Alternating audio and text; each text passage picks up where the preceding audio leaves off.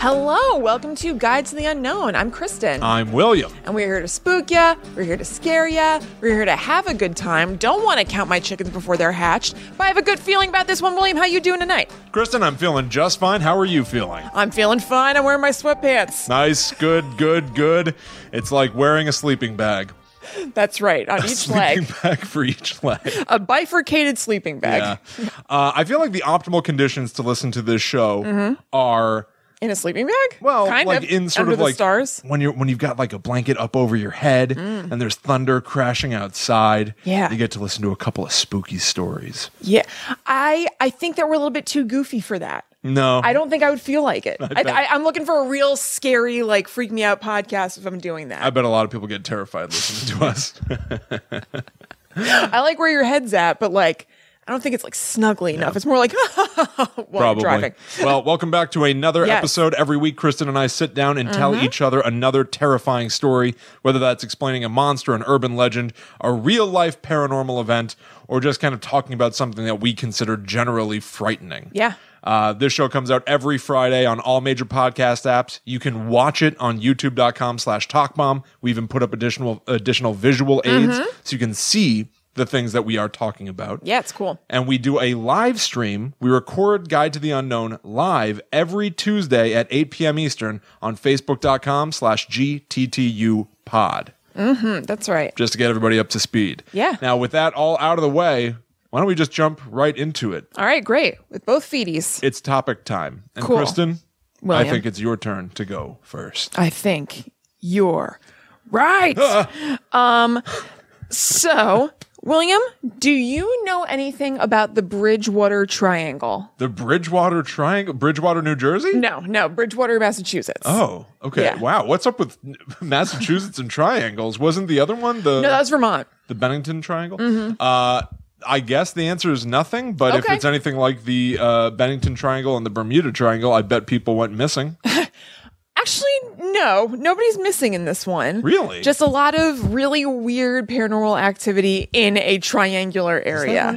Because I was Oh, Yeah. almost, I was almost going to say, I don't know why they're called triangles Mm-hmm. constantly, aside from the fact that people go missing. And famously, Yeah. Pythagoras taught us that a squared times b squared equals c squared. You're always trying to solve for this mysterious unknown third side, implying that something is always missing in a triangle. Are you being serious about that being the reason? Okay, all right. Just making sure. I thought of it. I mean, it's no more serious than the fact that it is. I thought of that. Yeah, yeah. Uh, no, it's because it's a triangle shaped area. Okay. Like Oh, Fair in, enough. you know, the area that things happen, you could just draw a triangle. You know what my favorite triangle is? What? The Italian triangle pizza. Mine too. Have you ever seen the commercial for Perillo Tours by any chance? No. Okay, never mind. Hmm. You some ever had some a people Sicilian triangle? Sorry. Oh, I've gotten lost in many a Sicilian triangle. Yeah. There's no coming back from that. um, so the Bridgewater, you know what's funny? I actually know like nothing about the Berm- Bermuda Triangle except that people disappear. I'm gonna Yeah. have to do that sometime. I really couldn't tell you like You're anything. doing all the about lesser it. triangles. I am. Yeah. I know it's weird. Okay, so I found out about the Bridgewater Triangle, but didn't do a ton of research about it years ago. And I'm just mentioning it because you guys can look up the way that I found out about it. Um, there's a podcast called Spooky South Coast. That's a paranormal podcast in and about Massachusetts. I actually think it's a radio show. Oh, cool. And I'm actually now that I'm saying this, not 100% sure that it's current. It very well may be. Yeah. But um, you can still find it because I listened to the episode today that I listened to back then. But back when I started listening to podcasts, there weren't not to be all like, uh, well, I actually knew them first, but there weren't that many. as- At least, especially paranormal podcasts. Yeah. And Spooky South Coast was one of the first that I found, and um, they did an episode about the the Bridgewater Triangle, and I always thought it was super super cool. So I went back to listen to it. Cool. So um, this was fun to research because of that. Um, it was an episode from February twelfth, two thousand six, and if you just look up um, Bridgewater Triangle, Spooky South Coast, you, you should be able to find it. Um, it didn't have an episode number, so if you want to just scroll back until you're in the 06s, Yeah. You it- just got to you know. kind of scour to find it. Yeah, I- or I bet you could Google it and find a link. But this was kind of fun because um, they have an the episode is an interview with a guy who made a documentary about the Bridgewater Triangle, and um, this guy who has a website about the Bridgewater Triangle, And he was super, he was like a super, and I say this in a complimentary way, nerd about the Bridgewater Triangle. He was like really all about it and kind of like a folklorist and historian for it. Cool. Um, so this was an old episode, like I said. And when I went to go visit his website, because I was like, you know what? This guy is all about this. I'm just going to use his website for my research, basically. Um, his website hasn't been updated since 2014, but don't really care. Sure. Um, so I pulled a little bit from other sources, but this is mostly from his website. And it's one of the things that I've done on the show before and I've talked about liking on the show. Um, just like, a self made website that's kind of imperfect and it's just so obviously a labor of love. Yeah. Um, he's just so into it, and he has all these quotes from people who have emailed him um, their stories from the Bridgewater Triangle, and even those not dissimilar to like the um, what was it the Willard Library, the haunted library Yeah, that I did. yeah.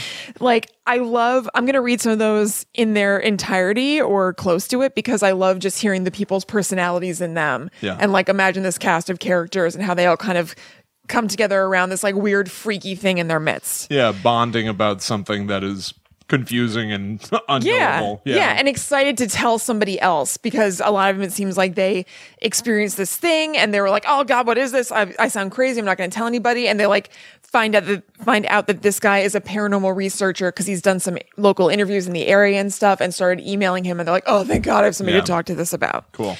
Um, so Br- the Bridgewater Triangle is an area in southeastern Massachusetts, and the Hockomock Swamp is in the center of it, both literally and figuratively. like it okay. seems like the um, activity is kind of like concentrated around there. A lot of stuff happens in that specific area, but the Bridgewater Triangle as a whole, it has like residential, just normal areas, highways, but a lot of forest and park area. And this swamp seems like it's really huge.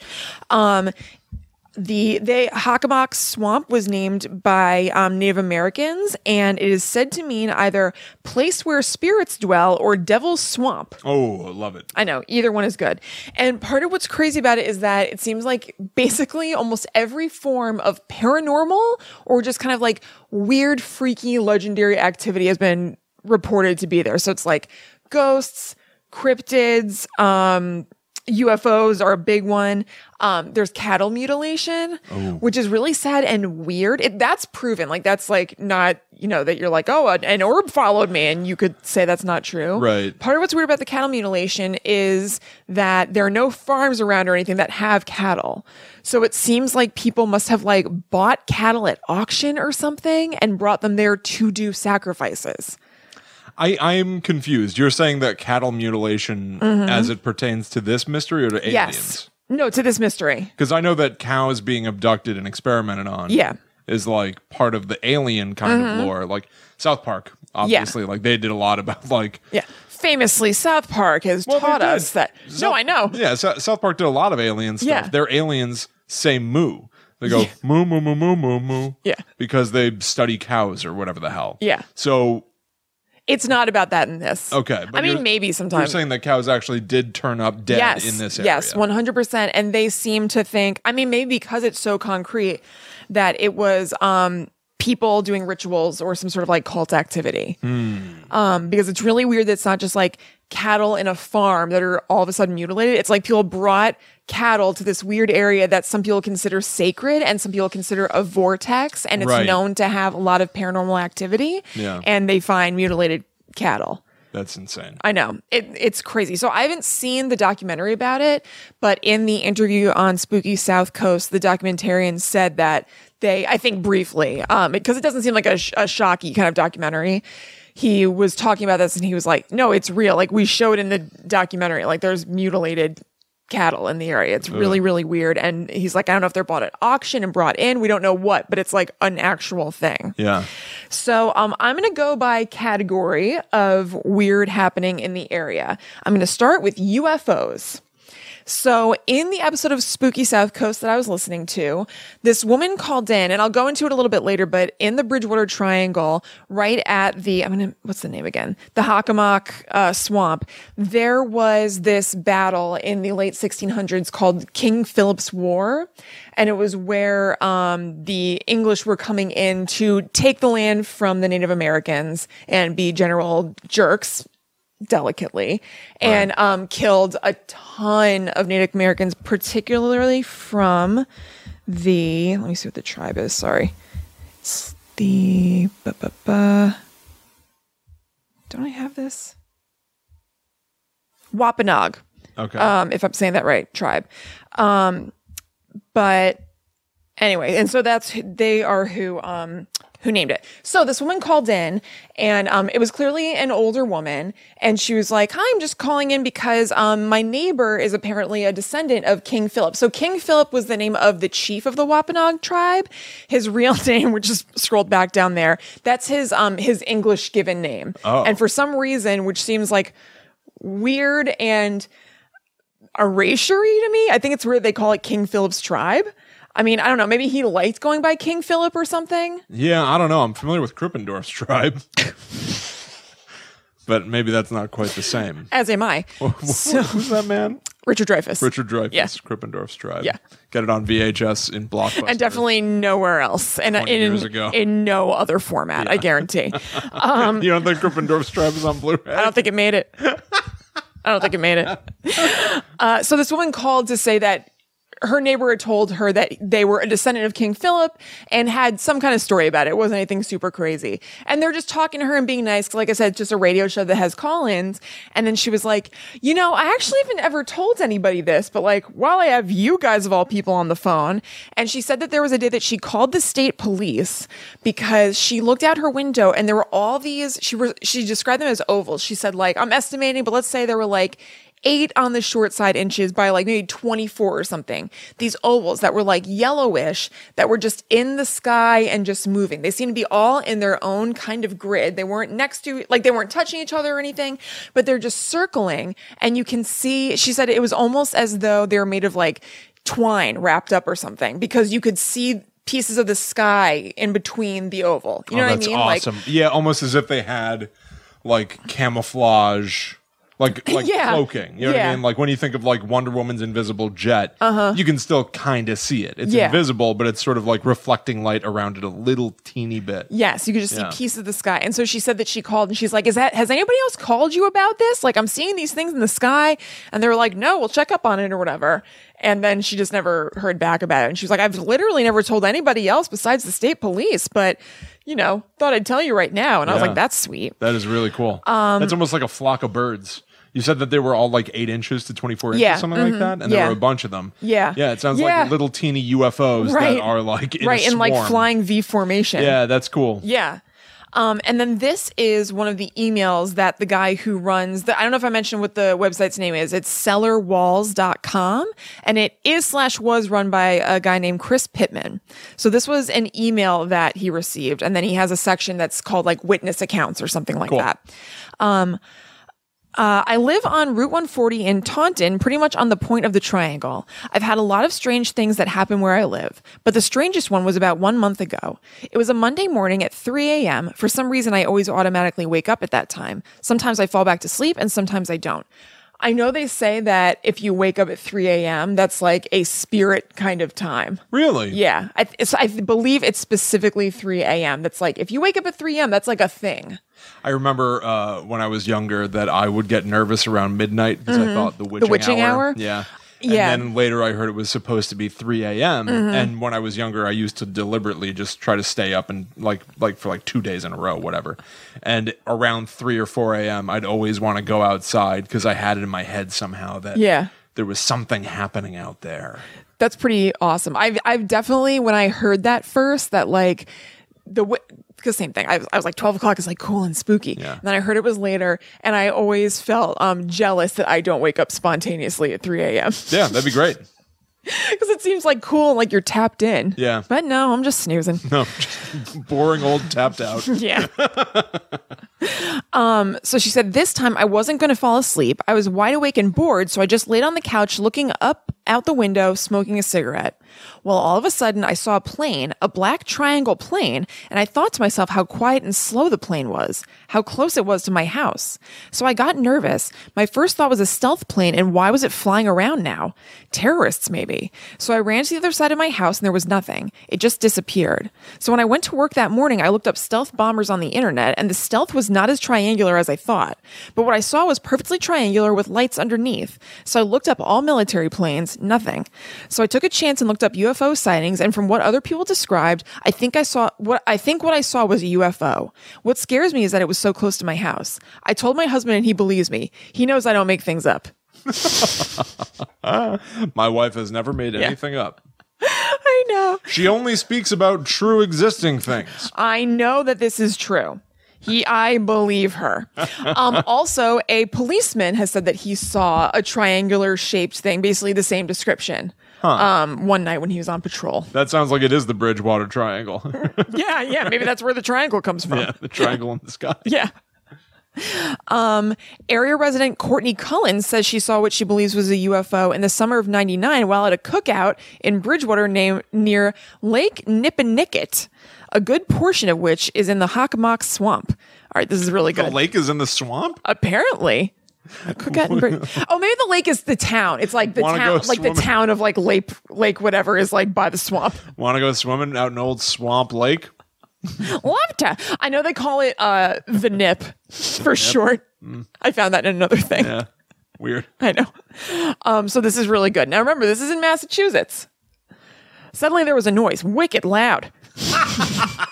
Cullen recalls. And next there were lights in the sky, no color but just bright lights. They were descending fast, like coming straight at the house behind where we were at the cookout. And just as it seemed that the lights were going to crash into the house, they darted sideways at unbelievable speed and soon they just disappeared. But what I also remem- remembered is that soon after we saw the lights, more than one helicopter appeared in the sky in the area of where the lights were. I don't know if these people flying the helicopters were looking for the lights or what. Love it. Men in black. There were other reports I just didn't write of helicopters in the area at very weird times and that were like quiet. Right. Yeah. Yeah. Yeah. Weird. Well, the good guys dressed in black. Remember that. Just in case you're ever face to face, make contact. I wrapped a lot of Wild Wild West by Will Smith last night Really? going to bed. I didn't know how much Wow. Wow. wow. Wild Wild West, Jim West, Desperado, Rough Riders. No, you don't want nada. None of this. Six gun. Why do you know? Buffalo all Soldier. that? Look, it's like I told you. Any damsel that's in distress. What's going on? Why do you Be know? out of that dress when she meet Jim West. I know. Yeah. Why do you know that one? I don't know. And I don't even know why. Ryan and I were just going to bed and I just was crawling into bed. I was like, wiki, wiki, wow.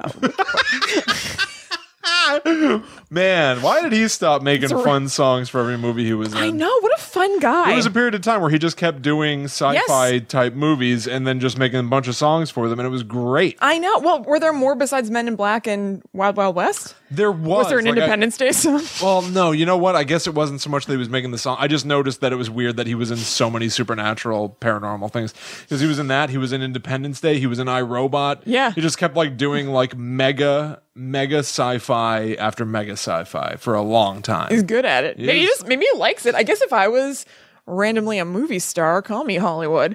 I'd be like, yes, send me all your paranormal projects. I'll, I'll make Yeah. all of them. I guess that's probably true. Maybe but he yeah, likes it. Like it seemed like he was on track to just make a song per movie. It was Yeah. really disappointing that he didn't keep going. And then even when they did Men in Black Three, he had Pitbull write the song. There was still a big always wacky forget about Men in alien Black song. Three. Yeah. Well, I couldn't even tell you what happens in it. I don't remember. All I know is that Lady Gaga is an alien on a screen, like Michael Jackson was in Men in Black Two. Yeah, that makes sense. There, Yeah. They the, that was the movie that made me start thinking like, in Harry Potter, I'm really glad that J.K. Rowling never went like. John Lennon was a wizard. You know what I mean? Because like Men Yeah. in Black was constantly doing that. Yeah, yeah. Being like, you know, here's Steve Buscemi and Yeah. he's got, you know, eight eyes and they're all weird. Like it's fun to Well, see it wasn't that. Steve Buscemi though. Well, no, but like it's nice to know that there's that like secret world and that celebrities can still be in it. But I was really glad that J.K. Rowling because that those stories ostensibly took place in like Yeah. you know real life. Dudley Dursley had a PlayStation. you Yes, know? yeah. But like they never went out and said you know who's another good celebrity who could be a wizard. Yeah. It would Oh, are you asking Yeah, me? yeah, yeah. Let me think. Um, well, David Bowie. Oh yeah, awesome. Yeah. All right, perfect. Yeah. Yeah. That's a good one. I was hoping you were going to come up with a lame one, but that's awesome. like when Mr. I said Spaceman. like when I said Naomi Watts for a huge celebrity yeah, a couple episodes ago. yeah. So here's the creatures section. So the most consistently seen creature is the um, Bigfoot of Bridgewater or Bridgewater Bigfoot, and it's exactly what you think Bigfoot looking thing. People spot, you know, spot everything you've heard about a Bigfoot, basically. Yeah, yeah. It's totally sweep. I'm just not going to tell all the stories because there are more unique stories to the area um, that I would rather get into. It is funny how much I enjoy stories about Bigfoot, but when you think about like what Yes. they usually are, they're all just being like, "I saw him," Yes, it's and the there's same. not much more than that. I know. I mean, it's real. I really like it, but like as far as spending time telling you the stories, it's all going to be like I saw a really hairy ape man. Yeah. I do have one story that is probably kind of bigfooty, but it's so weird and cool. Okay. So I'll I'll get to it. Uh, You could say it's whatever. Um. Also, from listening to Spooky Spooky South Coast, I learned that. Um. Do you know what thunderbird thunderbirds are? Thunderbark. Thunderbards. Uh. the Thunderbard. That's like some sort of like writer who is William Shakespeare's um, enemy back then, like how um, Edgar Allan Poe had that guy who wrote like a mean eulogy about him. The Call me Thunderbard. The Thunderbard. Yeah. uh, what What is the real word? Thunderbird. Thunderbird. Yeah, isn't that a um like a Native American gigantic bird creature? Yes, but I didn't realize it's not just one thing. Like basically any bird-like creature that you can't explain, at least in modern cryptozoology parlance, is a thunderbird. You can Oh, call it. really? Yeah. Uh, uh, it's like the Mothman is kind of a thunderbird. Zelda 2, The Adventure of Link. One of the big bosses is a Thunderbird. Sure. and uh, it's possible to face off against him without having the proper spell, which is a certain recipe for your untimely death. I can tell you. Yikesies. Um, so speaking of Thunderbirds and the Mothman, something that's interesting about the Bridgewater Triangle is that there is a power plant there. They just call it a power plant, but like I find this weird. I don't understand how this can be that um the actual use of what the plant was for is unknown. So like how how long ago could this pl- it's a plant have been o- in operation? There's no documentation for what this building it, it's not like it's like a f- clearing in the forest that you don't know what it's for. Yeah, it's like a, a that's- built plant. That's pretty suspicious. it's really weird. very weird. But um, anyway, I thought that was pretty cool when I heard it, suspicious origins or not, because of that awesome story about how people thought that the Mothman might live and sleep in a power plant. Yeah, you're right. So maybe Thunderbirds are really attracted to power plants. Well, but also there are a lot of stories about like people encountering radiation and coming out Yes. with you know uh, mutations or superhuman abilities. Like maybe the power plant is transforming people. Mm-hmm. Mm-hmm. that was the other theory about the uh, the Mothman. yeah. Um, so yeah, Bigfoot, Mothman type creatures, um, killer dogs. Somebody said that um, a dog that was as big as its ponies came out of the woods and killed the ponies. Maybe it was just another pony. I know. That's what I thought too. I was like, are you sure I wasn't a pony? Um, weird I creatures. hate anyone who has a pony. I had a pony. Um, weird creatures in the water and also just weird things that defy characterization. For example, for two days and nights in 1970, the Bridgewater local and state police went and searched a hu- like did, put on a huge hunt with attack dogs and everything for a giant bear because no bears lived in the area or anything, but there were numerous reports of sightings of a hairy 7-foot tall creature. Ooh. So they were just like, "All right, I guess it's a bear." Awesome. But like no. Yeah, yeah. So that's a Bridgewater Bigfoot thing. Okay, so here is um, a story that another email. In 1975, I was driving my girlfriend home to Brockton. It's sometime between 11 and midnight, and I'm driving along while my girlfriend was sound asleep. Up ahead, I noticed a very large black mass in the middle of the road just before the power lines. Click. Um, I can't, I can't tell what it is, and while I'm still 30 to 50 feet away, I slow down and put on my brights. I still can't see what it is, but it's really large and it's absorbing the light from my headlights, so I really have to stare at it. I'm thinking it's some huge trash bag or something, and I'll need to pull it out of the road. I'm getting really close, 10 to 20 feet, and I'm just rolling the car along, and I can't see what it is, but it's big, and I had a 67 Plymouth Fury, Fury 3 four door, and this mass was well above my hood line. So I'm going so slow, I'm almost at a stop, and I can't be more than five to 10 feet away. It's taking in all of the light. I still can't see what it is. Then, really slowly, this thing lifts its head and stares right at me. Its face was bone white, no hair, mostly ape like, thick brow, wide jaw, no eyebrows, and still no body. But because of the size of the black mass, it had to be at least seven feet tall, maybe even eight. It actually gave me a heart attack. I felt my heart stop for three full beats. Then I recovered, pulled around, and it stepped on, uh, pulled around it and stepped on the gas. And it I stepped on me. I know.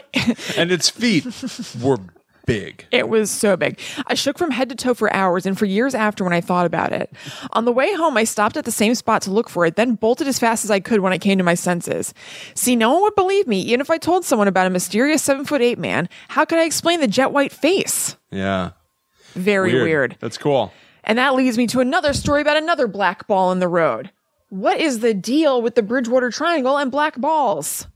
Let's find out. Well, this won't tell us. I'm just going to tell. Okay. I found your website while surfing the net and decided to finally tell someone about a weird thing that happened to me last year. I was joyriding down Coppicut Road in Dartmouth back in early October. I drove down that narrow country road to admire what was left of the foliage. Now, this is a heavily wooded area where hardly anyone travels. It was around six in the evening. In the road ahead of me, I saw something weird. It was a large black ball like object, round at the top, but the part touching the road was flat. It was about the size of a beach ball and it was not shiny. I stopped my car about 20 feet from the object. It was smack dab in the middle of my lane. I opened the driver's door and got halfway out of the car just to see if there was any sound. There wasn't. I was a little frightened and got back in the car and was about to drive around the object when it began to vibrate loudly. Such vibration that, this, that the steering wheel in my hand was shaking slightly. The round top part of the object began to cave in on itself. Then this beach ball sized object strunk, uh, shrunk to the size of a football. I got this weird tingly feeling in my hands and legs, similar to pins and needles. I changed my mind about driving around the object and just sat there and watched it. It lifted about a half a foot off the ground and, a, and in a swooping motion flew sideways above the tree line and disappeared. I never saw anything like it before, but I certainly hope I never see anything like it again. I felt weird about this whole thing and haven't told a soul until now. I'm a reputable and well known businessman in this area and was afraid that telling such a story to anyone would hurt my reputation in the community. That that's unlike anything I've ever heard of. I know. I know. Because even at first, when you were describing it, I was almost thinking about those man-eating boulders from the Bennington Triangle. Mm-hmm. I was that you wondering the talked same thing about. when he when he was saying he was caving in. Yeah. I was like to absorb something kind Yeah. of, but obviously no. But then if it like sort of shrank in size and floated up and away, Mm-hmm. that's that's bizarre. Very, really awesome. Okay, It sounds like I guess you know another sort of little UFO, that's what I think. which I love Uh, yeah. the idea of a little UFO. Like, Yeah, I feel totally. like when you think of the of a- littlest UFO. yeah, when you think of a flying saucer, you think of something like Independence Day. That's Yeah. going to cover like you know half of New York City. Yeah, yeah, But totally. I, I I love the idea of it just being like no, there was like a little thing on my table and it got up and flew away. Yeah, and it sounds like it like vibrated to take off, like it had turned on its jets or something, and Mm. yeah. that's why his car was shaking a little bit. Cool. Totally sweet. I really liked that one. Yeah. I also really like this one. This one I deposited in deposited in the what the category. Um, my daughter and I were driving down. So I'm saying these names in case somebody's listening who knows this area, and they're like, "Oh, I've been there before." I also So- just like them. They're local. Okay, they're good. local flavor. I almost took them out because I don't know if it was going to bore anybody, but if you're in Massachusetts, it might be fun. I enjoy it. Okay, good. Uh, my daughter and I were driving down, admin, down Administration Road and the Bridgewater Correctional Complex. We saw a pine tree bent, not snapped but curved. This one's so sweet. In half, with something standing on the tip of the tree, holding it down to the ground in the middle of the street. This was at about two fifteen in the afternoon on a Saturday. I was fixated on the fact that a tree could bend the, like that without breaking, but my daughter saw the thing right away, and she was fixated on that. We had to stop because it was in the middle of the street. We looked at it and we just didn't know what to say. It looked like a tall man hunched down a bit, uh, hunched down a bit in a skin-tight black suit with large, almost bat-type wings. He was a matte, not shiny black color, not unlike the ball or something earlier was matte. Maybe it was the creature. Just like absorbing light. Yeah. Oh, yeah. So it was the creature in the road. Um, head to foot. He was standing, but hunched down on the pine tree. His weight was holding down the top. He saw us and we looked at each other for just a few minutes. Then he straightened, leaped, and flew over the top of the trees on the other side of the road. The pine tree had been, the pine tree he had been standing on bounced back up slowly and rocked back and forth a few times before stopping in its normal standing position. That was all we saw. We were both awake, fully rested, lucid, drug and alcohol free, and it was during daylight hours, 2:15 in the afternoon. Whoa, whoa, what now? I. that- that's so. It sounds like the Hulk or something. I know. I that is such a freaky mental image. I love it. It's so strange. It bends multiple laws of nature. Yeah. Well, when you said that it like jumped over the trees, I was almost wondering if it was like Spring Hill bending the Jack? tree backward to, To then like pro- Catapult itself. Yeah, exactly. Yeah. But yeah. I guess not. and wings. Right. It seems like it let go and maybe let the tree like ri- give him a push. Yeah, what So was then he it could go doing? flying. I don't know. I don't know. So bending a humongous tree, not Which- snapping. Yeah, I know. Which like I don't think you can do. Well, I don't know that you can do any. You know what I mean? It's such a cool. No, it's awesome. Yeah. No, no, no. I'm, I'm like trying to figure it because like I, I guess the the thing that my mind immediately goes to all the time is like one, Mm-hmm. it's a lie, or it's like a dream. Yeah. you know what I mean. Yeah. like something. I'm like I, I don't think it happened because like. You know, the monster is the part that's supposed to be fantastical, not the fact that a tree was bending over and then snaps back up. in No, place. it seems like they both are supposed to be fantastical. The mom was totally fixated on how weird the tree was to be doing that, and the daughter was fixated on the monster. Like they're both completely bizarre. I think it's Yeah. equal. that's that's very that's like a double whammy of weird then because it's Yes. like what properties did the tree gain or do the trees around there like almost you know like they say like through radiation Mm-hmm. poisoning like you get like soft teeth and horrible stuff like that Ew. hey bear with me what if it like what if it like had an effect on all of the material around there and the trees are like rubber Oh man. right like they're Yeah. all like soft weird malleable Yeah. and so monsters can walk around and just Just like bend them. yeah Bend them like Beckham. yeah That's awesome. Okay, this one is very weird, and also I feel like I know these kids, and I'm assuming that they're kids. I know these damn kids. Okay. You'll you'll know them too right away in this first sentence.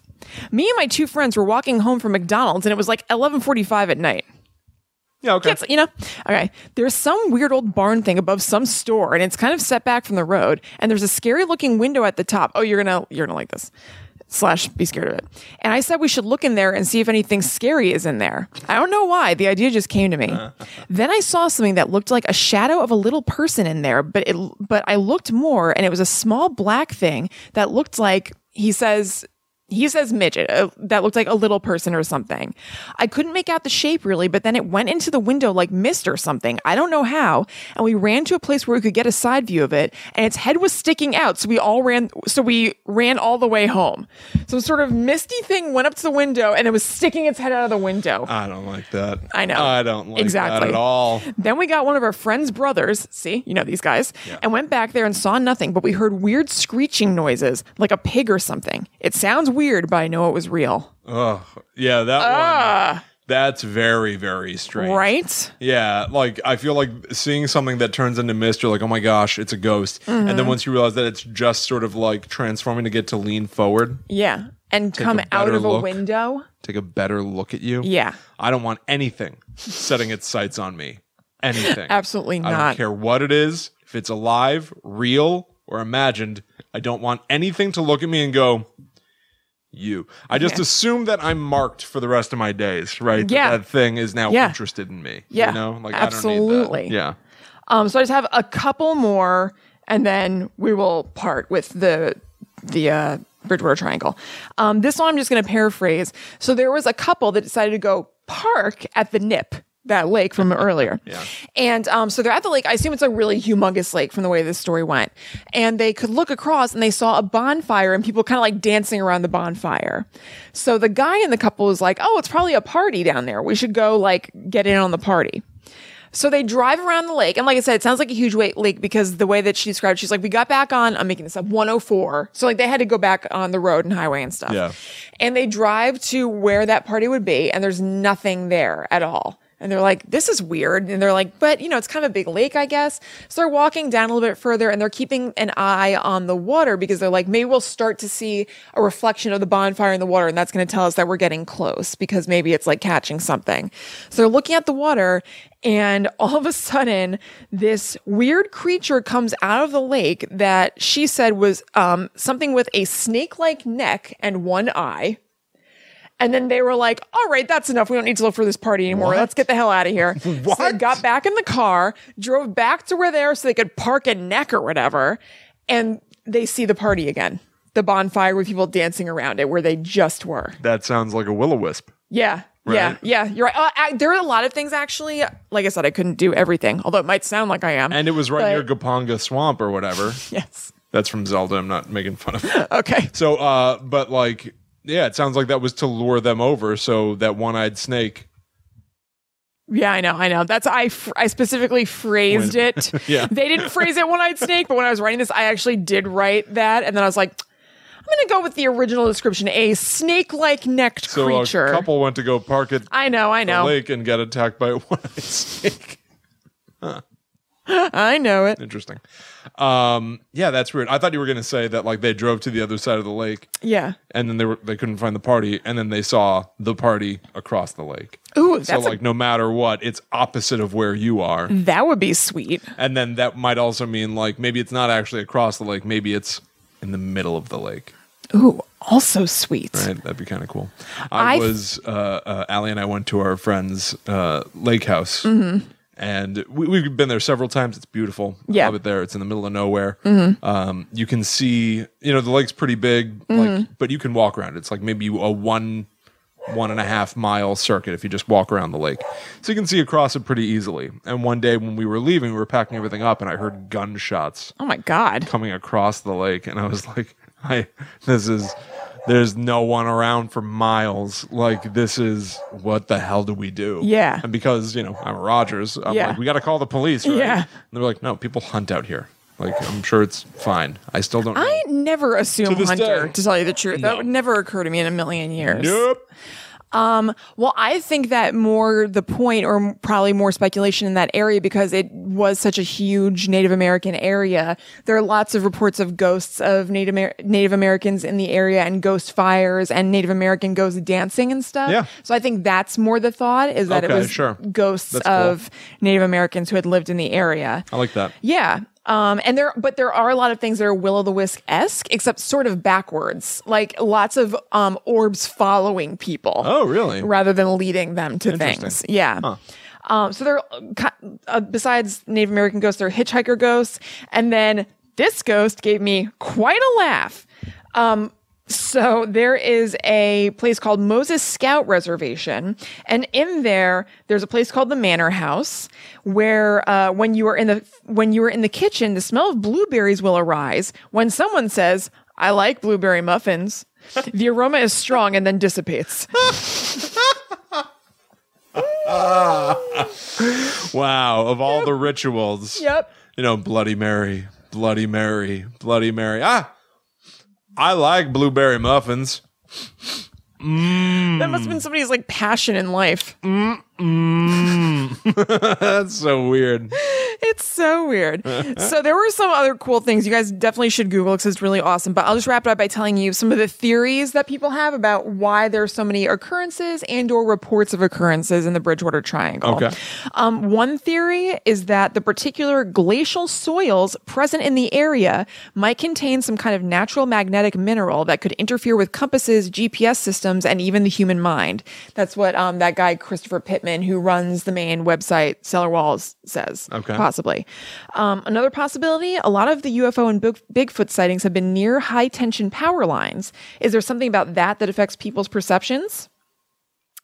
Um, and then, like I said, there's that King Philip's War. Um, the guy who was the chief, um, who his English name was King Philip, his um, Native American name was Metacom. Um, so the war happened there, and it was insanely brutal on both sides. It sounds like it was just like one of the worst wars of Yeah. that time.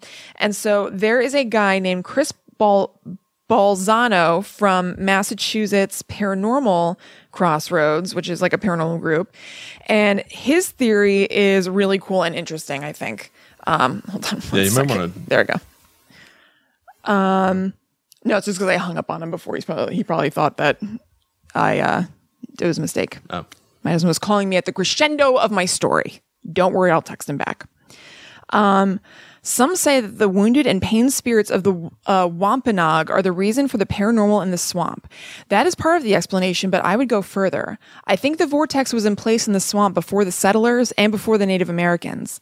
That vortex contributed to the inhumanity of the war between the Wampanoag and the English, and it fosters pain and evil in that area to this day. Wow. So like that, it's kind of like a chicken or the egg sort of thing, but he's being like, maybe this vortex was the chicken that caused all the evilness. And that's Yeah. it's been there the whole it was time, like always all the drawn. time. Yeah. Mhm. Yeah. Interesting. yeah. That's really wild. I know. I like that theory. It's just really interesting to me and like creepy. Yeah, and never ending. Yeah. Yeah, Yeah. it's always been there. And it's always going to be stirring up bad stuff, maybe in just different forms. It was war then, Yeah. and then it's like weird, creepy stuff now. There's also there's like I don't know if there's an uptick of crime in the area, but I read that um like that guy who runs that site said that um he talked to somebody who's like a therapist who moved to the area and they were like there's just a lot of problems in this area like people Yeah. really have a lot of issues and things like that and so i'm sure there are a lot of people who love living in the bridgewater triangle and have Yeah. a great experience but there's definitely it seems like a darkness to the area too that is maybe either darker than other areas or because we know it as the bridgewater triangle it's talked about more Yeah, you know what i maybe. mean who Yeah. knows There is um, so there's a podcast called called Tell 'em Steve Dave, Mm-hmm. um, and it's hosted by uh, one is the guy that runs uh, filmmaker Kevin Smith Mm-hmm. of Clerks, Jay and Silent Bob, his comic book shop, uh, and the people that do the podcast are on AMC's reality show Comic Book Men. Mm-hmm. They do periodically a version of their show, which is just sort of like a comedy. Sitting around talking about whatever happens to come to mind, kind of show Yeah. periodically they do a version called Tell 'em Steve Dave Overkill, which is specifically focused on the paranormal. yeah it's sweet They were originally hired by Microsoft to do that show for the Zune, uh, yep like, you know, eight years ago or something. Uh, it was excellent. I listened Yeah. to it back then. I, I loved it. yeah And you sent them all to me it's great it's it, I still listen to them. That's part of like I'll binge listen, go back to Yeah. all the Overkill episodes and listen to them talk about you know number stations and stuff. Yeah. Um, and one of the things that they did, they interviewed a man named Sargel 18 Oh yeah, that's right. and yes. Uh-huh. it's I believe his name is Sarge L. Yeah. with the letter L, eighteen, meaning he's a sergeant of light. Sargel sounds like a knockoff cheese, like Prevel in St. Louis. Sargel. Yeah. So one of the things that he talked about was that he discovered a vortex in New Jersey. Uh huh. Um, and it sounds a lot like what you just described. The fact Uh-huh. Yeah. that like it's it's there, it's always been there. It's a source for like numerous things. Mm-hmm. Uh, Cryptids, uh, demons, aliens. Yeah. They all um, are focused around that vortex, that portal. Uh Uh-huh. huh. Um, and he has said that, like, he's one of the few people, he's one of the 18 sergeants Right. of light that are That's right. allowed to go there without being harmed. I'm remembering this now. and yes. so uh, Brian Johnson and Walt Flanagan, uh, two of the guys from the podcast, were like, "You've got to bring us." Then he goes, "No, I like you too much. Mm-hmm. Yeah.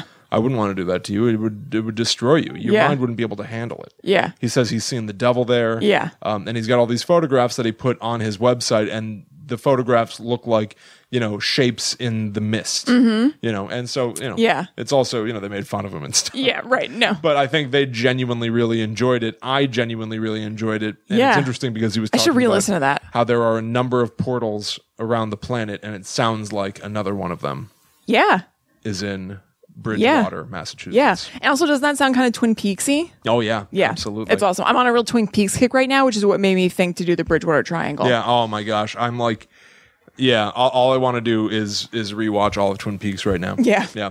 Um cool. There you Yeah. go. Yeah. That's it. All right. Yep. Mm-hmm. Well, let's talk about more Twin Peaks then. And more sort of imagined monsters. Kristen, Oh, sweet. Do me a favor. Tell me everything you think you know about tulpas. So tulpas are like the physical manifestation of an idea. Uh, that's basically what I know. Okay. all right. Yeah. Do you know where you learned that or? Um, I think it's a Buddhist thing. Yeah, very good. Yeah. Very good. So, uh, my familiarity with the idea of a tulpa is just that um, uh, if enough people believe in something, Yeah. it might become real. Right, right, right. Yeah, it's not just one person's physical manifest, not one person's idea. It's like enough people believe in it and it kind of makes manifest. Right. Yeah. So the the big one that I was always uh, sort of familiar with was Slender Man. Mm-hmm. I always heard about Slender Man being connected to the idea of a tulpa that he Yeah. was.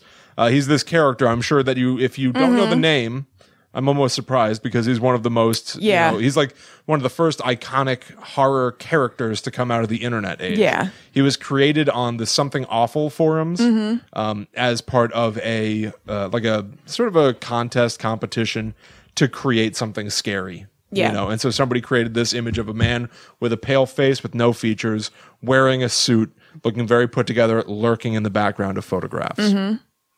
He would be a great thing to cover on this show Mm-hmm. Yes. someday, like in yes. detail. I have a little bit of Slenderman fatigue, actually. I read like I've read like a lot about Slenderman and the Slenderman case. Yeah, yeah. Um, so that would be good for the show, but think in a while. Yeah, that's fair. Yeah. Yeah. But so um, I always heard about Slender Man as being a tulpa because people said at first they were like, some people believe he is real, and Mm-hmm. some people said, well, because so many people online talk about him as if he is real, now he is. Right. You've brought him into reality. Right. You have made Slender Man exist um, outside of his like fictional form. Mm-hmm. Yeah. So that was what I thought tulpas were. You sort of already opened the door into something that I did not anticipate. That the Mm-hmm. That's concept, what I aim to do. that the concept of a tulpa actually has a long history reaching back centuries, Yeah. uh, starting. Did you think that was just a name that they gave? Like that was something new, kind of? Uh, I don't know that I so- thought it was something new. I don't know that I really put much thought into Yeah. it at all. But yeah. you know, that was the but only. it could. I could context. see that being a thing where like 4chan make or 4chan would do that. Whatever Reddit would be like. Yeah, it's called a tulpa. It's when you blah blah blah. Like I could Right. see yeah. that exactly. being. Yeah. Like I don't. I don't know that I really considered what the Right. meaning of the term was, Yeah. but it does come from Buddhism. Uh, in one of the in an early Buddhist te- text called the uh, Samanaphala Sutta, uh, they list the ability to create a mind-made body Mm-hmm. as one of the fruits of the contemplative life. This man-made body is how uh, Gautama Buddha is able to travel into heavenly realms using the continuum of the mind stream, Hell yeah. which sounds Yeah. like it sounds like, you know, something that would be painted on the side of a van. Yeah, totally. Traveling th- via the mind stream. I love that. I, I read that. I and it- am the mind stream. mind stream. Mind stream. Can't dig it. Or whatever Uh, he says at the end. I I love that idea. Yeah. Um, but not only that. So uh, you know what I take from that is really that your physical body may still reside here, but you're Mm-hmm. able to spiritually uh, uh, construct sort of uh, an image of yourself to travel Yeah. into other realms. yeah, like astral travel. Yeah, astral Yeah. Mm-hmm. projection in in some sense. Kristen, William. I used to do that. What? Yes, I used you to mean? project a metaphysical body for myself. Do tell, elaborate. when we lived in Connecticut, meaning I was at oldest 10 years old. Uh-huh. Yes. I started sleeping in the basement for no clear reason. Yeah. For like the last year or two. I would just sleep Yeah. in our unfinished. I would say basement. unfinished, I'd like to note. Yeah. Yeah, Yeah, with like an old school. It was awesome. Like, it was sweet. a television as furniture. you know, Yeah. like big boxy TV that sits on the ground, has dials. Yeah. You know, that channels one through 13. That's it. Yep. Loved it. Uh, I used to lie on the couch down there and scare myself because I was in an unfinished basement. It was creepy. Uh-huh. Yeah. I don't know why I was willingly doing this to begin with. Anyway, We always like scary stuff. I know. So I would be lying on this couch and, you know, I would be, you know, totally stretched out, my feet up on one of the arms of the couch, uh-huh. my arms behind my head on the other arm of the couch. And then I would imagine somebody, some sort of creature Uh-huh. Yeah. in the rest of the basement trying to find me Oh boy. and looking toward Ooh, the trying to couch. find you specifically is creepy, not just Yeah. in there with you Where or is he? something. Yeah, yeah, I've, yeah. I've got to find him. So, Ooh. and then I figured he'll see my feet dangling off the end of the couch. He'll see Yeah. my hands dangling off the other. And so I would like tuck in. Yeah. and try not to you know, move beyond the silhouette of the couch Uh-huh. Yeah. because then the thing would find me. That's like um I always imagined that Dracula was behind me in the hallway whenever I was going down the hallway to my room and I had to walk just fast enough that his hand was like right at the back of my neck and I imagined it was right there and I have to just speed up enough to just be just out of Oh, well, reach. that's running up I don't and- know why I didn't run. Yeah, I don't know. Yeah, you have to I think still I walk liked delicately. the creepiness Probably. of that he's just about to get me. well, that's Dracula. even that thing of like running up the stairs out of the basement because Yeah. hands are reaching after your feet, trying Yeah. to grab your Yeah. ankles or something. So anyway, I'd be lying on the couch and I'd be all terrified, Mm-hmm. and then and you know not sleeping and whatever I was doing. Yeah. and I would be like, oh man, I'm thirsty, or I you know I want to go upstairs. I got to go to the bathroom, Yeah. whatever. And I'd be like, maybe if I just close my eyes and imagine that I'm going up the stairs, opening the door, turning the corner, going into the kitchen, opening the cabinet, grabbing a glass, going to the fridge, filling it with water, going back to the basement door, coming downstairs, and lying down in this exact same position. The cup will be in my hand now. That's awesome. And it never was. Yeah. But I used to do that so That's much. awesome. Trying to imagine in like great detail with Yeah. great pain every single step of a process. Yeah. Uh-huh. Because skipping one thing, skipping going up a single stair might mean I'm breaking Yeah. that sort of uh, you know, projection of myself Yeah. or something. Anyway. That's awesome. Yeah, I used to try to do that a lot. So, uh, uh, um, uh, back to this like the Buddhist origin of the Tulpa. Yeah. A Buddha or other realized being is able to project countless nirmitas, which I believe is, you know, your projected self, simultaneously in an infinite variety of forms in different realms simultaneously. Yeah. Uh, they're basically magical illusions, something without material basis. Um, so it's a ghost of yourself. Yeah. It's like a, a hologram. Yeah. Yeah. In Tibetan Buddhism, emanation bodies uh, are connected to Trikaya, the Buddhist doctrine of the three bodies of the Buddha, Uh-huh. which I'm not familiar with, but it sounds a lot like, you know, the three bodies Yeah. Mm-hmm. in one God, right? Yeah. There's threes all over religion and like spiritual systems. Very yeah. interesting. Uh, they are usually emanation bodies of celestial beings, though unrealized beings, such as humans, meaning like not transcended, not, Uh-huh. Yeah. not godly. Yeah. Uh, we may have our own emanation bodies, or we might even be emanation bodies. What? Sort of the idea uh, of like the universe as a fictional creation of one person's mind. Oh, okay. Uh you know, huh. for Yeah. all yeah, yeah. you know, I don't really that we're in a exist. simulation. Yeah. Well, Yeah. not even just that. That I might be part of your delusion. Oh, I might oh. be part of your psyche that you've created so that you Yeah. can have this conversation right now. Yeah. Everybody out there watching you m- right now might just be because you have some deep-seated need to feel a sense of importance. Yeah. That people are interested in what you say, so Right. they come here. Right. Um, everything is in your head. Yes. I might be an emanation body for you. Yes, there is. Um, maybe somebody will know what I'm talking about. I'm sorry that this isn't going to be specific. I hope it's not just frustrating and annoying.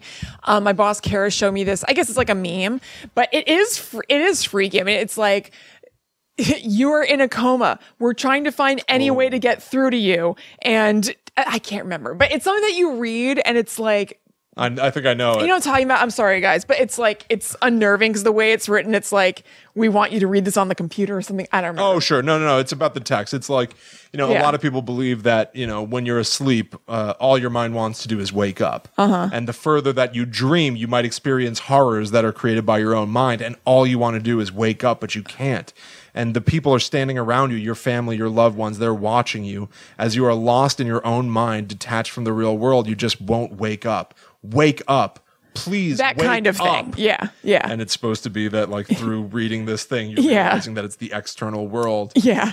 pleading Yeah. would you please wake up uh, all right the 14th dalai lama Mm-hmm. that's the current dalai lama is considered by some followers to be an emanation reincarnation of chen rezig uh, the bodhisattva of compassion Mm-hmm.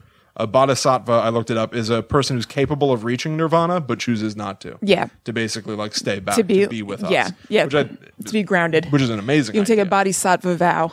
oh you're familiar with it Mm-hmm. I, I love the idea of that that you could you could uh, go to you know I, you know I'm not really familiar with the idea of nirvana Mm-hmm. but like uh, you know go to heaven transcend human form whatever but you know what I won't yet I will stick around with you Well, it's not even necessarily that. It, it's also like, so they're talking about like enlightenment and stuff. You can be enlightened and be like here on earth and everything.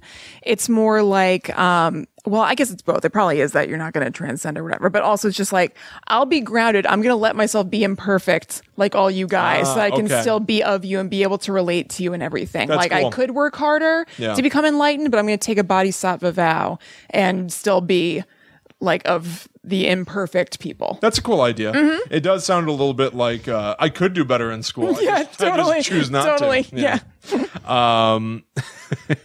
The 14th Dalai Lama, again, the current Dalai Lama, mentioned in a public statement that his successor might appear via emanation while, the, while he is still alive. So Wait, the so- 15th Dalai Lama Yeah. might appear as a tulpa. Oh my God, is it going to be Left Eye? That hologram of Left Eye from like Lollapalooza a few years Oh my ago? gosh, Was that the yeah. Tulpa? Well, three bodies in one god Left Eye, Tupac, and Michael Jackson. Or Oh, they're going to say Left Eye, T Boz, and Chili. Oh, well, she's part of three, you know, Yeah. trifectas. The power of But three. yeah, the three holograms. Yeah. The three, you know, the, Yes. the risen dead performers. Wait, would you say, uh, Left Eye, Yeah, Tupac, Tupac. Michael Jackson, all brought Is there- back via hologram. do you mean, was there a hologram of Michael Jackson? Oh, you didn't see it? I don't remember. It's disturbing. yeah, uh, I do also want to say uh, uh, that for all of you out there who are listening to us or watching us, uh, Kristen and I might, according to some of these theories, be uh, uh, you know mind body creations of yours uh, that you're out there and you and you need to feel like there's like you know something some conversation filling the air around you Yeah. you you need that so you've created it for yourself Freakily deekly. we don't exist you are alone right now yeah. Oh boy. put that out there. in the 20th century, we're in the 21st now. Uh-huh. I originally labeled this like the modern era, and then I realized that it was like over 100 It's years pretty ago. well, but that's just the 1900s, right? No, 20th century? Yeah, Yeah. yeah, yeah. you're Yeah, right. so that could be like the 90s. No, but well, but it wasn't. Okay. Um, uh, in the 20th century, theosophists adapted the com- concepts of emanation body into the concept of the tulpa, uh-huh. the thought form. The term thought form is used as early as 1927 in Evans Wentz's translation of the Tibetan Book of the Dead. We've talked about the Book of the Dead Yeah.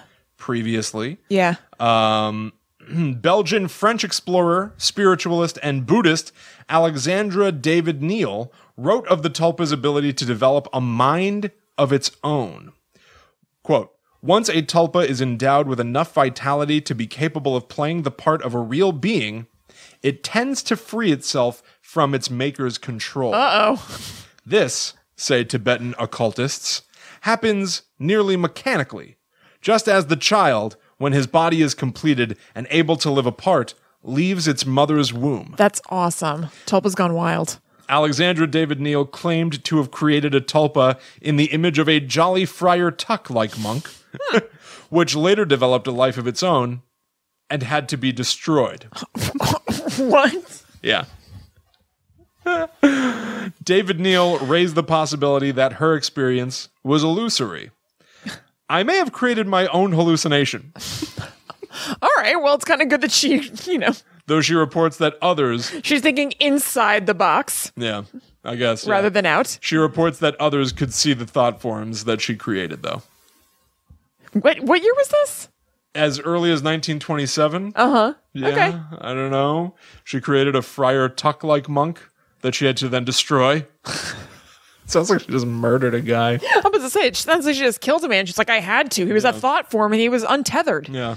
Uh, occultist William Walk- Walker Atkinson said that thought forms could be produced from a person's aura and serve as astral projections, which may or may not look like the person who is projecting them. Cool. So you can create an image of yourself that has a different, Yeah. you know, look, Yeah. which is kind of like uh, the Matrix, right?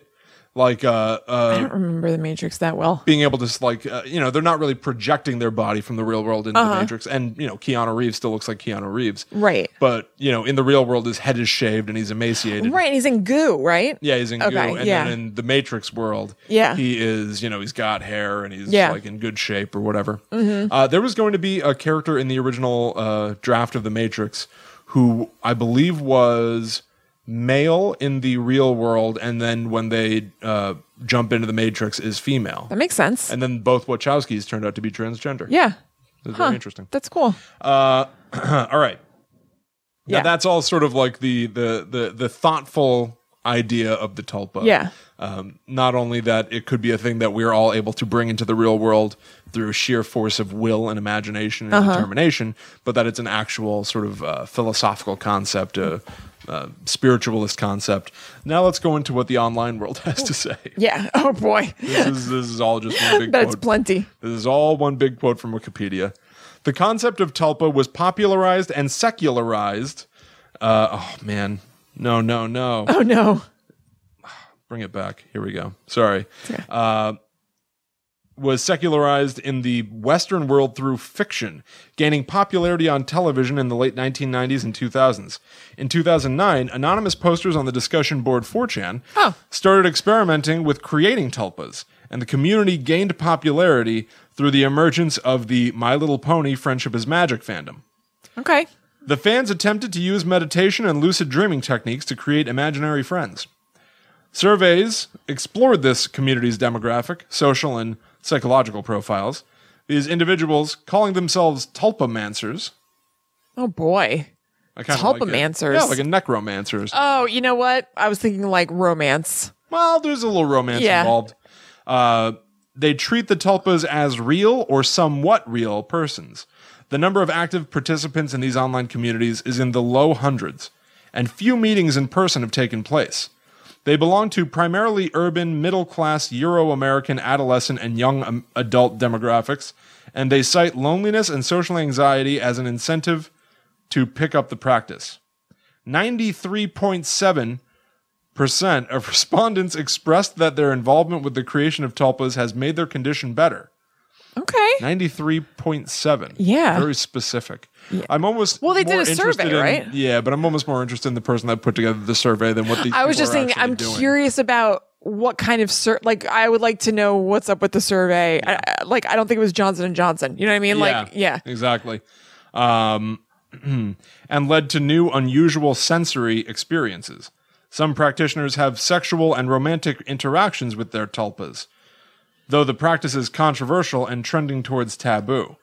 One survey found that 8.5% support a metaphysical explanation of tulpas. 76.5% support a neurological or psychological explanation, and 14% support other. So when they say a neurological, are they saying they know that they're making this up? No, that like I think what they're saying is like, uh, at least for that part, that if you believe that you're having an interaction with somebody, that you're also saying that you're imagining. Uh-huh. Is it that you are willing yourself into this uh, scenario, or are you truly experiencing it? Uh-huh. Um, that would be a neurological thing. You know what I mean? That like you really hear the voice of the person that you created talking. Oh, okay. So almost you could say physical rather than neurological, kind of. I guess, yeah. Yeah. I mean, like that was that at least gotcha. was my interpretation. Yeah. Of it. Yeah. Now I also Huh, did- I have never heard that. I there was a period where I read a lot about Yeah. bronies and that kind of My Little Pony subculture, and I can't believe I've never come across a tulpa thing. Well, I guess if it's in the low hundreds, I guess I shouldn't say I There's can't not believe that I didn't many. come across. Yeah. Yeah. I was surprised that it had this like entire section dedicated to it Yeah. on Wikipedia if it's that small. But it's interesting. Yeah. Um, I did that too. Uh, not anything with bronies or ponies. Yeah. But when I was a kid, I like had a dream about people Uh-huh. and I was convinced that I would meet them later. oh yeah. I didn't. Yeah. Yeah. But I was like I was absolutely convinced that I would run into these people in real life. That's awesome. Yeah. It's magical thinking. Sure. Um, it was also weird. Uh, all right, pop culture examples of tulpas. I'm, Yeah. There are many. I'm only going to I'm do sure. a few. I'm Yeah. Gonna, I'm going to uh, uh, wrap this up in just a second. As I mentioned, Twin Peaks. Yep. Mm-hmm. Uh, I'm not going to get too much into too many details. It's only been out for about a year. Yeah. And I'm sure people will continue to uh, uh, discover it uh, over the course of time. Mm-hmm. Yeah. Uh, tulpas factor heavily into Twin Peaks. Yeah. Mentioned by name. Mm-hmm. yeah. Tulpas, yeah. Uh, somebody online. eh, I'll leave that one to last. Let's go back to Slender Man. Okay. So the whole idea about you know those girls that killed their friend or tried to kill their Yeah. friend, She didn't actually. Yeah. they believed that they were going to go to Slender Man's mansion. Mm-hmm. People say that things like that bring Slender Man to life. Yeah. And almost the idea. You could also you know uh, if you loosen up the concept of tulpa and remove it from those sort of spiritualist definition and everything Mm-hmm. talk about you know um, Rosemary's Baby, which we read on our old podcast, Yeah. Book Club Schmuck Club. The idea that you know uh, what's almost more dangerous than witches existing is Oh. people- Mm-hmm. people believing that witches exist. Yeah. because what are they then capable of? Right. Mm-hmm. Hmm. You could almost call that a tulpa, manifesting your own reality. Yeah. you know your perception becoming real. Yeah, If in a enough way. people are killing in the name of Slender Man. He's real. Yeah. like in some sense. Yeah. he's not some guy Yeah. in the woods that's beckoning you, but But to like those he's a real people. entity in some way. Yeah. He's something that has influence. Yes, he's Yeah. somebody that has influence. Um, but I also saw this quote Mm-hmm. and I liked it. Some have worries. Others have tulpas. Some have worries over the unintentional creation of a slender woman, Uh oh. Tulpa, Slender mommy. due to the popularity of the mythos in present day. Others believe that the Tulpa effect may have serious real life repercussions with the creation of a real slender man. now, I think I found that on like the Slender Wiki. I'm not sure. Yeah. Yeah. Uh, anyway, I also seems right. uh, looked on forums and saw people being like, uh, Tyler Durden from Fight Club, is he kind of a tulpa? And people are kind of on the fence debating it, whatever. And then Hmm. one person posited something that I uh, I will leave as a parting thought Okay. uh, for everybody to chew on.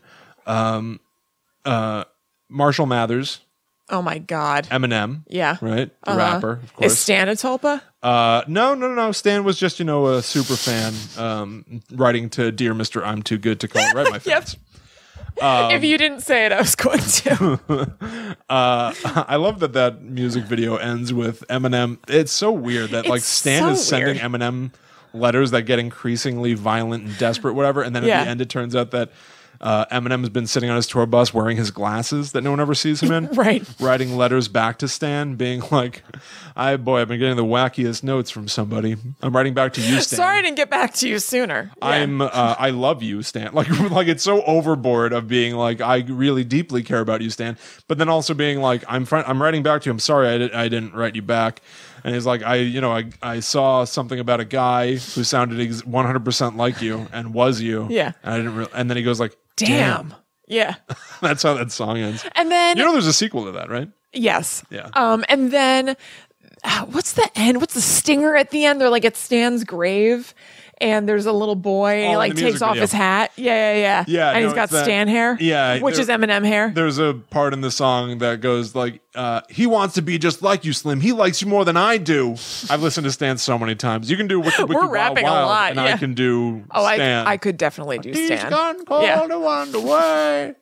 That's my Dido. It's good. Uh, but yeah, he's like my little brother Matthew likes you even more than I do, and so the idea was that at the end of the video, Stan is Continues. gone, Yeah. and then Matthew pulls back his hood and he has peroxided his hair. That's right. blonde. That's right. just he's like another one. He's another Stan. It's not over. it isn't over. But anyway, the the theory that somebody put online is that maybe Slim Shady is a Tulpa because Eminem speaks about him as if he is a different entity. Oh, I love that. Who's the real Slim Shady?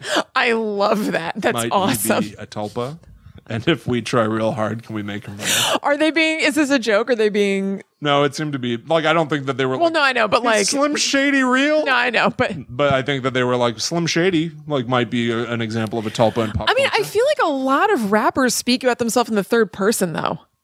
Like, I think that's like a thing. But Eminem gave himself like five different names. That's true. he's, he's Marshall Mathers, Eminem, and Slim Shady. that's true. That's true. Yeah, I think so. The- well, there's also the thing where he goes, "There's a real Slim Shady in all of us." Oh God, that's right. Remember that? Won't the real Slim Shady? Yes, I do. And won't the real, real Slim Shady please stand up? Is that what you- you said before already? Uh, I didn't say it, but he Okay, said that but yeah. he's the real Slim Shady. Yeah. Uh-huh. and that the other Slim Shadys are just imitating. Uh huh. Who are the other Slim Shady? What is I don't know. Maybe what that's is the, idea tulpa there? that people are like biting his style or something. I guess. Why is he Slim Shady?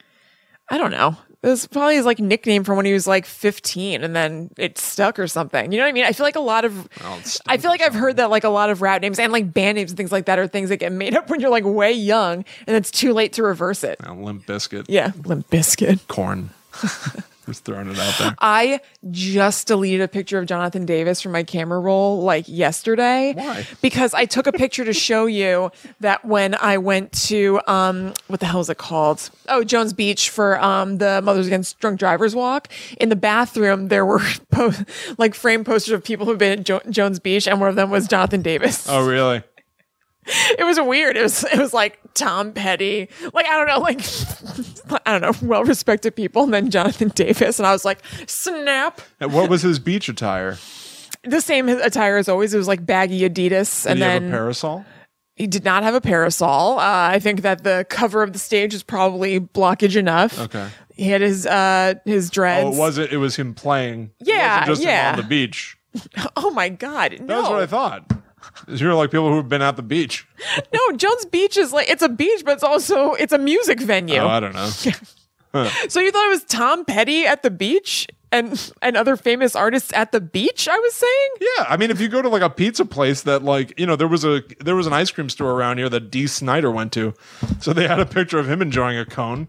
Like I don't know, like why not? That's not that crazy. You know, pictures of think it Matt is. LeBlanc Who's- getting his pants tailored. and stuff. Who's at the but who's it's one thing to have Matt LeBlanc's sign is eight by ten. Who's at the beach just taking pictures of celebrities trying to enjoy their beach?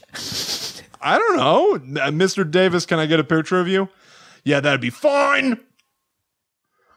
All right. I think that's it for us. I think I think it's over. Thank you all. I have left my body. Ah! Oh, I gotta create a thought form and get out of here. All right, everybody. Uh, we've come to the Oh my end of God. another episode of Guide to the Unknown. Thank you all so much for joining us once Thank you. again.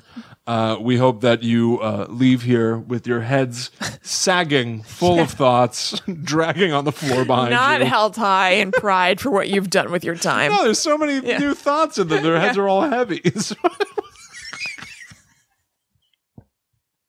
They really support their heads, Yeah. their hands as they walk around. That sounds very scary. does. That Pretty sounds like a horrible scary knowledge story and kind of weight. thing. No, I feel like that could be like a scary creature. Like if somebody's coming after you or you saw somebody who's just like like glumping along and they're holding their head and you can tell they're holding it up. Yeah, that's, pretty, scary. It's pretty freaky. Yeah. yeah, that's no good. No. Uh, anyway, uh, I hope none of you are out there doing that. Yeah. right now. Yeah. Mm-hmm. Uh, we'll see you in one week when we'll be back for another. Uh, tearing up, terrifying episode of Yep. Guide to the Unknown. If you'd like to support this show, there are a number of ways that you can do that. Yes. One is by going to give us a review on iTunes. Yes, please, please, please. That would be We've got- awesome. We've got tons of amazing reviews, Yeah. Mm-hmm. dozens of incredible reviews from o- other listeners just like you saying Yeah. really kind things. Uh, but uh, there is, we can always, always, Yes. always use more. please. That- yeah. Anything that you can do to spread the word, Mm-hmm. uh, whether that means telling a friend, writing a blog post, sending out some tweets, whatever.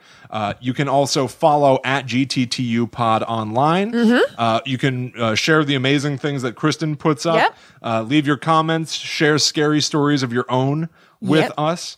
You can go to patreon.com slash GTTU pod to donate to Guide to Mm-hmm. the Yes. Unknown. Download the Patreon app and look us up in there. Yeah, it makes it Um, super easy. We just had another donor up their donation out of nowhere. It's Just wild. be my, nice, uh, Michelle, who you might remember. Actually, Michelle, you might remember from um, me talking about the Bennington Triangle in Vermont. that's right. Because she was the inspo. She sent me a story about Emily's Bridge in Vermont, which was another episode. So Michelle has given a lot to us. Yeah. Thank you, Yeah. Michelle. Thank you so but much, Anyway, Michelle. she is an awesome donor, and she decided to up her donation, which rules. So thank you, and you can get in on that club. Yeah, and be a absolutely. really nice person to us. if you want to find out more about Guide to the Unknown, you can go to talkbomb.com slash GTTU pod, where you're going to find links to every single podcast app, social media links. You can listen to old episodes. Um, and there's even a form where you can get in contact with us to send us stories of your own. yeah, yeah, we'd love that. We're definitely going to do another listener stories episode as soon Yeah, as we've been we getting as soon great as we stories. have more stories, we'll do one. So if you have a story that you've been kind of sitting on, it would be great if you could send it. Absolutely. And you can also follow us individually online. That's right. I'm at Chillin Kristen on Instagram. I am at Haunted Sponge. So we are going to go away now and gather more knowledge so we can drag our heads back here and squeeze it all out. Ew. oh, you made it worse. Yes, Ah. I know.